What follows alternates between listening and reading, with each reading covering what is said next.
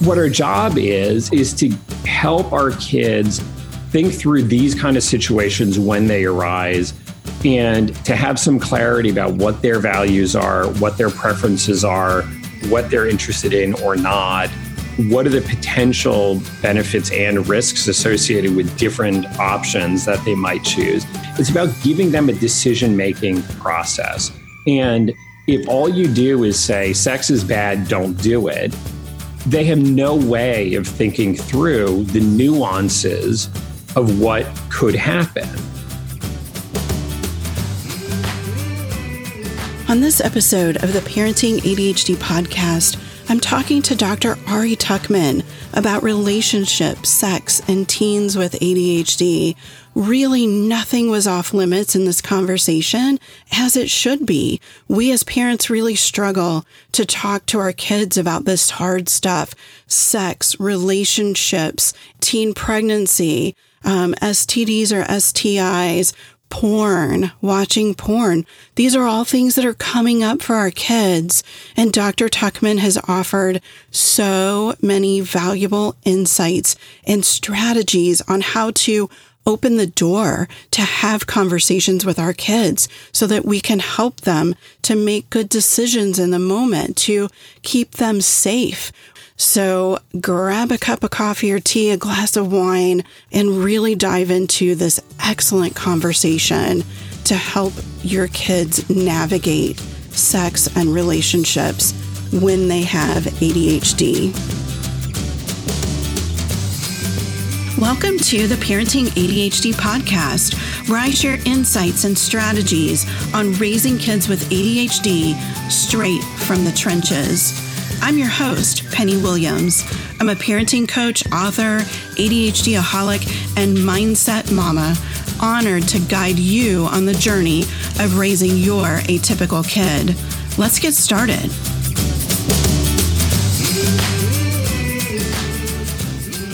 Thanks for joining me on this next episode of the Parenting ADHD podcast. I'm thrilled today to be talking to Dr. Ari Tuckman, and we are going to be talking about relationships, sex, and teens with ADHD. That scary topic for parents that we tend to kind of want to bury our heads in the sand, which really is the worst thing that we could possibly do. So I'm really excited to have this conversation with you, Dr. Tuckman, and to really dive into how parents can talk to their teens, how they need to prepare them um, to be healthy and safe, and I think even emotionally healthy in these situations um, that start to come up in the teen years. Will you just start by introducing yourself to everyone who's listening, who you are and what you do? Sure. So I am a psychologist. I'm in private practice. I'm also a certified sex therapist, which is a, a credential I added in the last few years. I've you know, I've been specializing in ADHD for about 20 years now, but have become increasingly interested in how it impacts relationships and how it impacts a couple's sex life.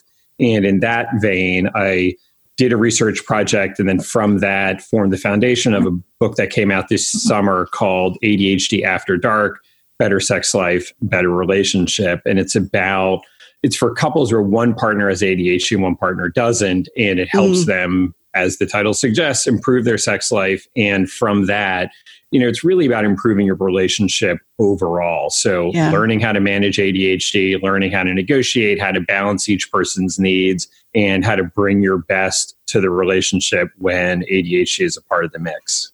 Yeah, such needed conversation that I think we tend to avoid again, you know, just culturally. Let's dive into this conversation. Um, I think with first, how do we talk to our kids? about sex. Um, we know that kids with ADHD um, tend to be more risky. They have a higher instance of teen pregnancy and STDs. And so there's already this, I think, extra risk for our kids with ADHD. How do we start that conversation with them and and maybe when? When do we even start talking about it? Right. Yeah, and you know what? You're right. Like, unfortunately, this is kind of another place that ADHD shows up. It's not just in math class, but it right. also shows up in terms of how our kids and teens handle themselves in friendships, how they handle themselves in romantic relationships, and also in terms of sexual encounters. So, as you said, unplanned pregnancies and you know STDs or STIs, as they're sometimes also called. You know, it's basically, I mean, just to be simplistic about it, it's that kind of impulsively acting in the moment. You mm-hmm. know, not thinking through the consequences, not thinking about the future, just going with whatever's happening in the moment. Um, right. But but you know, some of it may also be in a little bit of a more complex way for both girls and guys, kind of a thing of like, I don't know, seeking some validation and yeah. being sexual with someone in a way that they might not otherwise want to do, whether it's just about the attention from that person or whether it's something about kind of the, you know, bigger bragging rights of I've been with this person or I've I'm seen with this person or something. So you know, like that's developmentally normal anyway as kids mm-hmm. and teens try to figure that stuff out. But, you know, some of our kids and teens are going to be more vulnerable to that than others and not, and again, not necessarily think through the consequences. Yeah. And I think there's also sometimes this extra component of feeling wanted and needed and seeking that sort of validation in that way. Yeah, you know, because our kids and teens with ADHD, especially if it's undiagnosed or if it's not that well managed, like they tend to get more negative interactions with other people, which is obviously parents and teachers because they're not doing what they should be doing. Right. But you know, it's potentially also from from peers, particularly if you tend to be more hyperactive or impulsive. But even if you're just kind of drifty, wifty, inattentive, like you know you get more negative comments. You're not doing mm-hmm. the stuff that somebody is expecting you to do. Um absolutely. now you know that may or may not be a, a valid expectation that somebody has of you but but still you know like they're going to get more criticism. So you know that positive feedback that positive attention the interest that somebody else might show in you could i mean it feels really good for all of us but some of us might be more I don't know, more inclined to get caught up in it and to put other considerations aside. Yeah. So, how do we start that conversation then with our teens? Are there some kind of warning flags or, you know, some sort of identification markers that we can be looking for as parents to say, oh, my child might be or my teen might be heading in this direction? Now would be a good time. Or do we start really early with planting these seeds? Yeah, absolutely. And that's what I was going to say is hopefully you're not starting these conversations when your kid is a teenager, you know, right. because I won't say that it's too late, but there's sort of been a, a, ton of water under the bridge by that point. So, you know, these are preferably, these are conversations that begin when they're a kid on kind of broader topics of how do we treat other people? How do we let mm-hmm. other people treat us? Let's talk about boundaries of you know touching people or not. Um, let's talk about respect and being respected. Um, and you know how you both again how do you treat other people? How do you let other people treat you? So you know so like really that's the foundation of where it begins. But then there's also the specific conversations about sex and that you know it's kind of like that old thing like dogs smell fear you know, I, I don't know if that's actually true, but but when it comes to sex, like kids and teens smell weirdness, you oh, know? Oh, yeah. Like if you get weird when the topic of sex comes up, they are totally picking up on that. And they're probably feeling a little bit weird about it already. So it's kind of like if they're a little bit anxious and awkward and weird as the adult, they're like, you shouldn't be. So, and particularly if they feel accurately or not, but if they feel there's this negativity about it, that it's sex is is anxiety provoking, it's risky, it's dangerous, and it's definitely not a thing that we talk about, um, they're not going to go to the parent when an issue comes up or when yeah. they have a question. So I think the first step, as in so much else of parenting, is about kind of managing our own internal reaction before yeah. we even think about what do we do on the outside.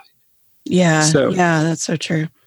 You know, our culture in America is it, it's very sort of ambivalent about sex because on the one hand, you know, we really are kind of obsessed with it and it's like all over the place and underwear models selling whatever the hell they're selling. And, you know, yeah. like there's all of that. And there's a bajillion porn sites and everything else. And, you know, 50 Shades of Grey and whatever. Um, and yet at the same time, we're kind of judgy and prudish about it also. And especially when it comes to the idea of teenagers having sex. Um, and on the one hand, yeah, like we do want to protect kids from sexual predators. But I think at the same time, like there's this hysteria over it that I think is overblown and doesn't match the real risk of it, which isn't to say that one incident is isn't one too many because it is. But the problem is by being like crazy over the top over about something i think actually winds up making people less safe rather than more you know? pushing them toward it. Yeah when you tell a child this is bad we prohibit you you know over my dead body. Are you going to do this? They're right. running right in that direction. They're going right down that path toward it because you said you know it was something terrible and they can't possibly yeah. And basically what you're saying is you cannot talk to me about this. Yeah. You know because or as i sometimes use use the phrase punishing honesty. Like you cannot punish honesty and expect people to mm-hmm. tell you things. So, like, if something, I don't know, where it could be like there's some sort of vaguely sexual scene on TV or in a movie or something. And as the parent, you're like, okay, we're turning that off. Now, obviously, it needs to be developmentally appropriate. And obviously, it depends on the kid's age and their maturity and what they understand. So, like, you know, I don't want to go crazy about this, but if it's kind of developmentally appropriate, but it makes you a little bit uncomfortable and you immediately turn it off and make it clear we're not discussing this, your teen will not come to you when an issue comes up. Mm-hmm. Or if mm. they float something like, you know, they say a friend, you know, my friend Jenny was making out with a boy, and you go, why is she doing she she's too young for that. We how could she do that? What would her parents think? Or you know you take some judgy negative freaking out kind of a response to it. Mm-hmm. you have just told your teen never talk to me about sex. Don't talk to me about your friends. Definitely don't talk to me about your own. Right? And that is yeah. such a missed opportunity which it doesn't mean that you have to feel good about Jenny making out with some kid. And it doesn't mean that you're approving and saying, awesome, man, way to go, Jenny. Find some other boy to also make out with. Right. right but it's right. like, but it's having the conversation of like, well, what do you think about that? You know, and obviously your kid's got some issue. That's why she's bringing it up to you, you know, or some concerns or something, you know, like, well, how did Jenny feel about it afterwards? Why do you think she did it? What do you think the boy was looking for there? How do you think he feels? You know, like to just have the conversation, in that if you can keep your head on in the beginning of the conversation, it may be that it takes you to a whole different place than what you were worried it was going to. Mm-hmm. I love that you patterned that conversation with not putting our own opinion or judgment in there, but asking what they think and helping them to, I think, work through that, work through what they're feeling about it. But then we're also leaving that door wide open for them to be safe to discuss these things, to feel okay discussing these things with us and getting them to really think them through. Like there's so much um, goodness within just asking, how do you feel about that? What do you think about that? Um, very key, I think, piece of that information that you're giving for parents is that's really how we open the door for our kids to talk to us about anything. Yeah. We want to know what they're thinking, what they're doing, what they're feeling, but we often start those conversations with our own stuff. And oh, that's a huge mistake. Well, and especially for a subject like sex, which is really yeah. potentially provocative in the sense that it's easy for it to provoke a strong reaction from you. Yep. But the problem is, especially if you if it's if you've only gotten the very beginning. So, you know, your kid from the backseat of the car says, Oh, Jenny was making out with some boy in lunch. If you jump on that and throw your own take on it, you don't know where your kid is coming from. You know, yeah. like you're assuming maybe, mm-hmm. or you're just gut, you know, knee jerk reacting. But it's like you're shutting them down before anything has even happened. You know, so you want to know where your kid is coming from in it. But, you know, but the bigger picture in this is that obviously, definitely, parents' job is to set limits on their kids, to set boundaries, to monitor, you know, whatever, whatever. I mean, age appropriately but you're not going to be with your kid at every moment. So our job is not to say, I'm going to make sure you don't have sex before you're ready by locking you in the basement and never letting you mm-hmm. out of mm-hmm. the house, right? Which your we job, want to do. Of course. but it's not but it's not realistic. You know, exactly. nice people from the state are going to show up and knock on your door. So mm-hmm. um so what our job is is to help our kids think through these kind of situations when they arise and to have some clarity about what their values are, what their preferences are, what they're interested in or not, what are the potential benefits and risks associated with different options that they might choose. It's about giving them a decision making process. And if all you do is say, sex is bad, don't do it, they have no way of thinking through the nuances of what could happen. And that means that they're winging it in that heat of the moment, or they have to depend on what their friends are saying, who, by the way, don't know anything more than they do. So, exactly, you know, so it's not simply like sex is bad, you're 14, don't do it, right? But it's like, what are the nuances? What if someone you kind of like, you know, asks you out and you're really happy about it, but then, you know, they want to take things further than than you do? What if something is happening in public? Like, do we hold hands in public or do we not? What if you're at a party and someone starts trying to make out with you? You like them and you want things to happen, but is this the right setting for it? Or, you know, what have other people said about this person? Like, do they have good things to say or do they have bad things to say? Like, at what point do you use other people's judgment to inform your own about someone? Mm-hmm. This is a person with a bad track record. You may want to steer clear versus, you know, kind of that whole giving into peer pressure. Like, should you give in or should you not? You know, if your friends are saying you should totally hook up with that person, should you do it or should you not? Or if your friends are saying you shouldn't, don't do it, you know. So these are the nuances. And just saying sex is bad, don't do it, it, it misses all these other important conversations.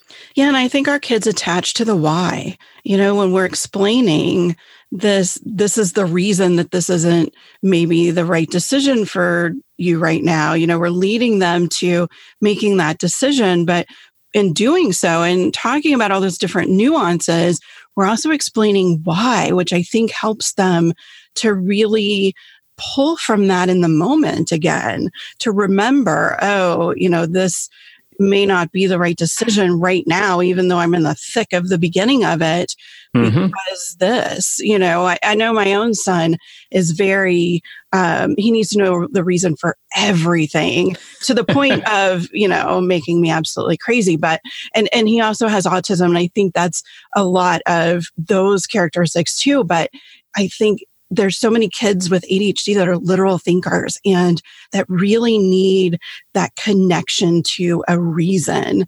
And by having that conversation the way you're describing and laying out and discussing all of these different nuances, we're you know feeding all of that into their brain for them to draw on later and exactly. they're more likely to draw on that later when there's really um, very understandable reasons that they can pull from. Exactly. I mean, if you simply say, don't do this, then they don't have anything to draw from. Right. Um, whereas if you if they understand the why that is what enables them to generalize you know mom and dad never spoke about this scenario and yet here i am so how do you handle that and how do you think it through and how do you act in a way that, that kind of matches up with your values, with how you see yourself, with how you want to be seen by others. Yeah. And I think, you know, this is the real strategy to prepare our kids in the moment. Um, that was something that a note that I had made that I wanted to discuss with you in this conversation. And we've really come to it organically. But, you know, the strategies to help them make good decisions, I think that's really the key is that we've already talked about all of these different possibilities and what they should be considering and how they're thinking and feeling about these different scenarios so that they're prepared in the moment. We're kind of pre preparing them. Right, exactly. And, you know, there are some people who have this kind of idea that if you talk about a subject, it gives them permission to do it. Mm. And, you know, like on the one hand, I suppose I vaguely understand that line of thought. But at the same time, like, fear not, you do not need to be the one to introduce a topic of sex to your teens. You know, like, if you don't say yeah. anything about it, it's not like they're going to be unaware of it.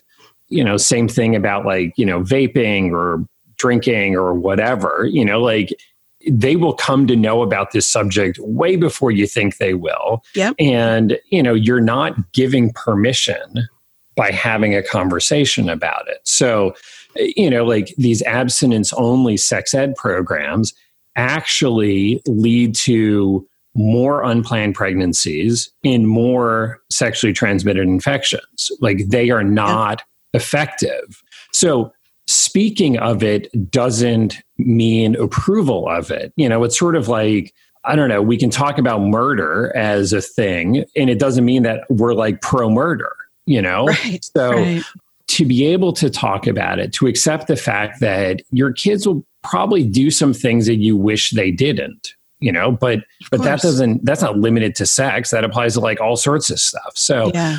you know so to be able to talk about it to know where to set the boundaries and where to give your kids some freedom in that you know if you're too tight on the boundaries then it just becomes like they just find some other place or you know when they finally leave the home they then you know kind of overdo it because now they finally have the opportunity to do so. Right.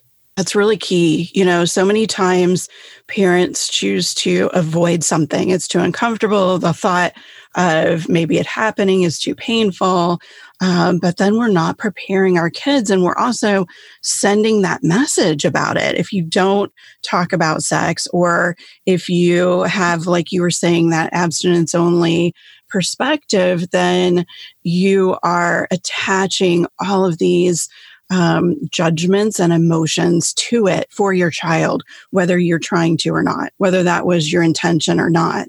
It's going to happen, I think. Yeah, I think it absolutely is. You know, like silence speaks volumes, and they will make assumptions about why you are being silent that may or may not match mm-hmm. up with the reasons why you are. So it's a thing of being able to have the conversations about sex and about, let's just say, relationships more broadly, so that your your kids can make good informed decisions. I mean, yep. kids with ADHD are still going to be impulsive and they're still going to, you know, do some things that you kind of that they will then regret afterwards.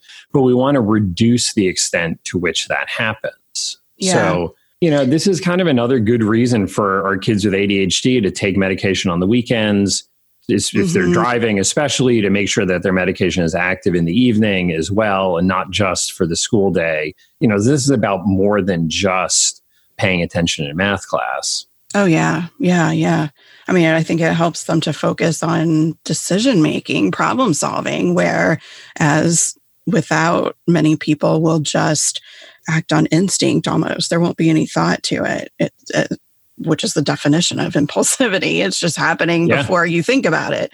Um, how do we keep our kids safe then? So we're talking about, you know, teenagers having sex, unwanted pregnancy, STDs or STIs. Um, you know, I remember a time when I was in college. I actually had an internship at the local AIDS nonprofit service um, in the early 90s or mid 90s. And hmm. there was this big um, clash between these two um, schools of thought about providing protection to kids. You know, at the AIDS network, anybody could come, they could get condoms, they could, you know, get information on safe sex. And there was a whole population of people who felt like that was giving permission to engage in risky behavior or for teen sex or sex out of wedlock, you know, all of these things. So as a parent with a kid who probably is engaging in more risky behavior than a neurotypical kid, where do we land in that to ultimately make sure that they're safe. Right, right. So, you know, I think it begins by eliminating the fallacy that kids need permission from the adults around them to have sex. Mm. Like, it's crazy. They will have sex regardless of whether you tell them they should or shouldn't. So, this idea that providing condoms is somehow condoning it is not true. In that, you know, it's not simply here's a box of condoms, good luck. Um. But it, you know, but it's part of a more comprehensive package of let's talk about it. Yeah. Let's talk about what it means to be sexual. Let's talk about, you know, how do we treat other people and how do we let other people treat us? Let's talk about what are the unintended consequences that even with condoms, things happen. You know, nothing is 100% perfect. And Opening yet, the door com- for that conversation, yeah. really. Yeah. Yeah. And that, you know, it's normal to have sexual desire. Like that is a normal thing. The species would die out without it.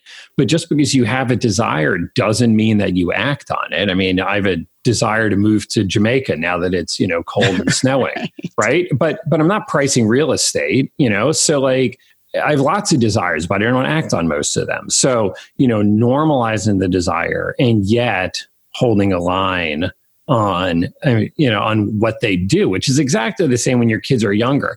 I understand you're angry but you still don't hit your little brother. We mm-hmm. can split the difference on that. So or we can feel it and yet not act on it. So the conversation about here are condoms is part of a larger conversation. Yeah and i think that's a really valid point that I want parents to hear that by providing the tools to be safe, if they're choosing to go down that path, we are opening the door for that conversation about whether or not it's the right choice for them. And again, we're we're asking their thoughts and feelings instead of putting our thoughts and feelings on them in those conversations, which right. I think is just so key or at least beginning with what are their thoughts and feelings you know? Right so right. yeah. I mean we yeah. obviously we have to add our guidance in it but not just closing the door right away not saying sex is bad when you're a teenager. You can't do this. Your life will be over. What you know whatever. Yeah. It, you know we fall into that trap as parents of overstating things and overstating risk and consequences sometimes when we feel really strongly about how our kids are going to act. Yeah. And the problem of overstating is if your kids figure out accurately or not, but figure out that really actually the consequences are not as bad, then they kind of disregard all of the rest of what you're saying. Yes. So they've shut down um, because you've shut them down. Yeah. Yeah. Now, you know, within all this, again, there's definitely a place for limits and barriers. So, like, if your 15 year old wants to go over to, you know, their boyfriend or girlfriend's house or some kid they're hot on, um, you know, when their parents are not going to be there, mm-hmm. you know, like that might be a thing where you're like, um, yeah, I don't think we're going to do that. Right. You know, I, I don't really love that idea. So, you know, so it doesn't mean that you don't put limits because absolutely you do. And often kids with ADHD need more limits, more oversight than some kids without ADHD. So, like, you know, absolutely. I don't want to, you know, make this out like, you know, you give your kids free reign because definitely that's not the case. But it's part of kind of that bigger package of setting limits and boundaries, helping them understand why you are, even though they're not going to be happy with it often. Um, but then also giving them a decision making framework for those moments where they're not under your eyesight and within your limits. Right. Yeah, that framework. I like that you use that word. That's really valuable. You know, because I, I talk a lot with parents of kids with ADHD about the scaffolding type of support that we won't don't want to do for our kids and we don't want to make decisions for our kids. We want to teach our kids to make good decisions for themselves.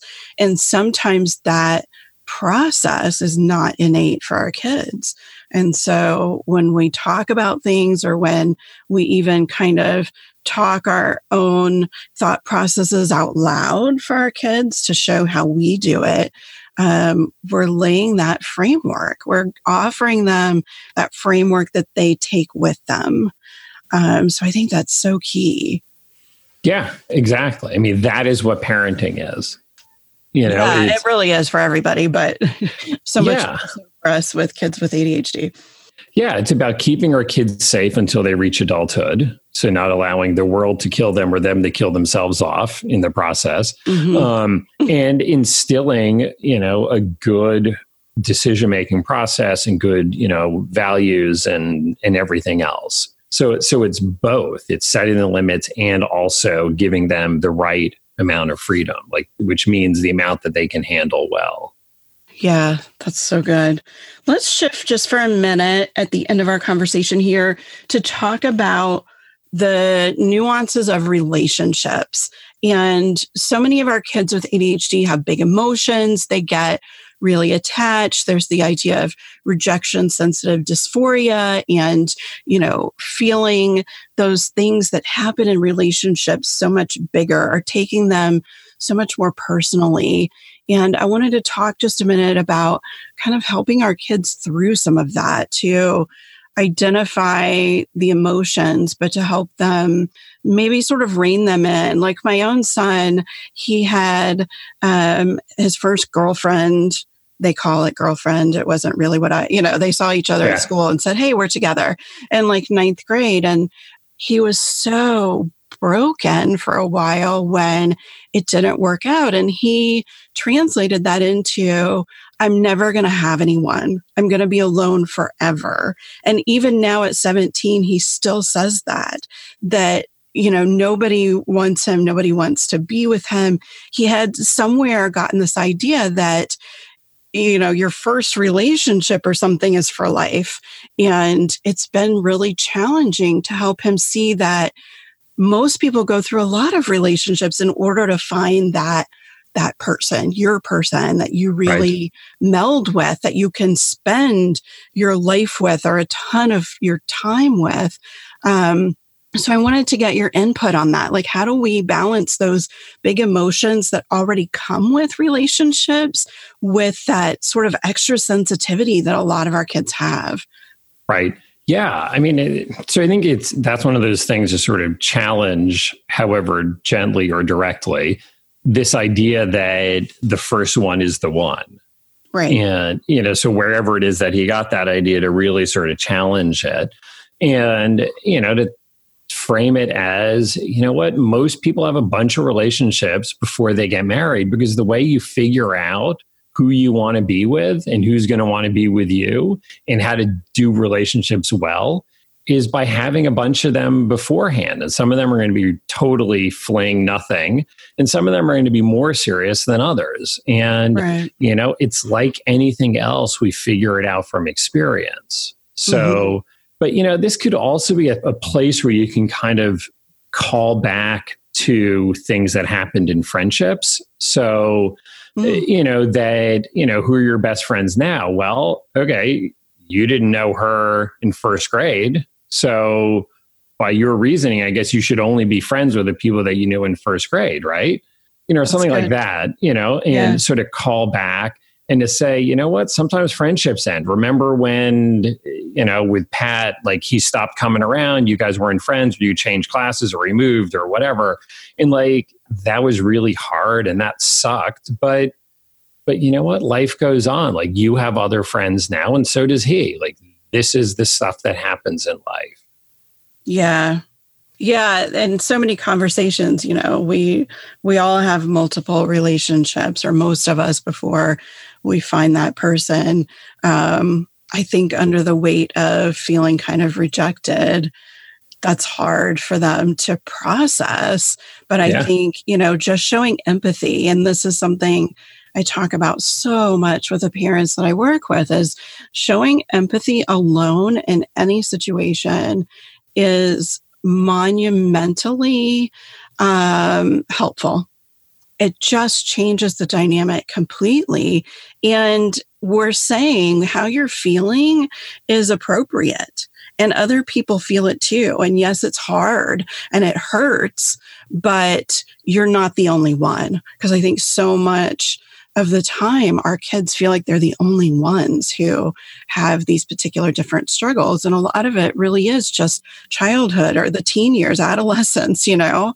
So just reminding them that their feelings are valid. And yes, this, you know, this hurts and it's unfortunate, but it is also part of life. It's part of the process of getting to that relationship that's really a value add for your life. Right.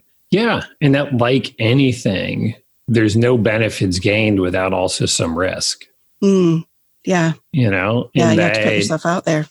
Yeah. And that, you know, it may be if they dated someone for two weeks and then they broke up for you, it might be like, bah, well, like, seriously, you're upset about that? But for, you know, him or her, this might be the end of the world. And at least mm-hmm. for, you know, the moment. So, like you said, and to empathically acknowledge it, like, yes, this this is hard. And also, I hate to say it, you will get hurt again. You know, like yeah. that that is the truth of it. And yet it's good enough when it's good that we keep coming back. You know, like this is what we do. But the thing to do is to learn from it. Like, what, how are you smarter and wiser now afterwards, having suffered, compared to where you were beforehand? Because otherwise, you're just suffering for nothing. And that kind of sucks to suffer with no benefit from it. So, mm-hmm. you know, the key to relationships is to get better at them. So, what lessons are you learning from it? Yeah such valuable information. And we have crammed so much into this episode, which I'm so happy about because this is something that I just don't feel like is talked about enough in parenting circles um, and even ADHD, even when we're talking about a population in adolescence that's more at risk and we're still not really talking about it that much and it's it's just so needed and i so appreciate you sharing your time and your wisdom on this topic and and that we can really share it with this audience who i know is going to benefit even you know parents of younger kids who are listening are going to start to think about this earlier. You know, we do tend to wait until adolescence before we think about sex and our kids. And that's a big mistake. We need to be talking about relationships and stuff long before that. So, so yeah. valuable, so valuable. Anything else that you wanted to be sure to add before we close? Yeah, let me let's add on this. We'll sort of okay. if we haven't scared everybody off yet, we'll we'll scare them away with the last one. So, um, let's just briefly touch on the topic of porn because Please, you know yes. it's sort of like you can't not. So so here's the thing. I don't advocate teenagers watching porn, but I also don't advocate teenagers vaping, driving too fast and, you know, cheating on math tests and yet this is a thing that happens. So yep. Um, here's the thing: if if you don't talk to your kids about sex, or if somebody isn't talking to your kids about sex, where they will learn about sex is from their phones. And porn is the biggest sex ed teacher in our country at this time, which is sort of like learning how to drive by watching The Fast and the Furious. You know? Right. Porn is not real life. Like it isn't. There are so many things that porn teaches that is not what real life looks like. And there's lots of stuff that doesn't get taught in porn that should be. So right. basically everything that we've just been talking about. So porn is media in the same way that everything else is media. And, you know, most of it's junk. Most of it is about lowest common denominator or search terms or hits or whatever. Um, which isn't to say that there isn't a place in the world for porn. And I'm not going to say that you should or shouldn't watch it as an adult. But if you can't have a conversation with your teen and possibly even kid about about porn, they're just going to find it on their own and then you know make up their own decisions about what it does or doesn't mean. So um, yeah. you don't want to shame your kids about it. You don't want to freak out or yell at them or ground them. You know certainly you may say okay you know what? I think i need to put some restrictions or i need to monitor more what you're doing. Like absolutely yep. sure but it again it's that sort of acknowledging like it is okay to be curious about this. It's okay to be interested in this stuff. And yet it doesn't mean that you need to actually watch it. And right. you know we we should probably relate it to this talk about like sexting you know taking pictures sending pictures asking for pictures sending a picture from somebody else so forwarding on pictures. Um although some of the laws are changing a little bit on this, like God help you if you get caught up in some of that stuff, especially if you're sending somebody else's picture. It's one thing if you take a picture of yourself and send it, but if you forward that on to somebody else or show it to someone else, and then it's part of that b- broader social media conversation of once it gets put in writing, it's there forever. You can't control who else sees it, blah, blah, blah, right? So, like, this is all part of much larger conversations. Yeah. But but it's kind of helping our kids understand how this stuff all works and to not in a bit of a kind of short-sighted unaware blind kind of a way just like do something that then later they regret. Um, and that mm-hmm. to really sort of convey the idea that what is shown in porn is not what real sex looks like. It's not what real bodies look like it's not what most people do. I mean, some people do it, but you know, mostly that's not really what people are doing in real life. So do not model anything on porn. And again, like you use Fast and the Furious as an example. It's like, you know, you don't watch Fast and Furious to figure out how to like, you know, get through traffic jams or something. Right, so, right. you know, it's just, it's not real life. It's not reality. Yeah. And it, you know, this is a problem for a great deal of the ADHD population. And we, you know, I personally have been through this too. There was a day where I went, wow, that's not what he should be watching. And completely naive, really, about what was available online and what my child could get a hold of. And I, I admit I had no parental controls in place because my son and interactions with me seemed to really not go there. And it was just that he wasn't talking about it with me. You know, I was just, I really did have my head in the sand on this stuff. And it was a big wake up call as to, you know, what he's seeing, what he's even maybe interested in at that point you know what he's already thinking about and and how to protect him and we've also had that conversation about photographs and you know if somebody's texting you a racy photograph you can't share it but you also can't reciprocate because there could be humongous legal you know criminal consequences to that at certain ages um, you know, if it's found, if it's right. brought to light. And so that's been you know conversations that i never imagined i would be having but i should have known that i needed to you know? I feel like yeah. that was a big aha for me that there's so much more out there now than when we were kids. There's so much more access to things that we just didn't necessarily in our generation have to think so much about. Um, and now as parents we're parenting in this whole different world um, that our kids are really growing up with.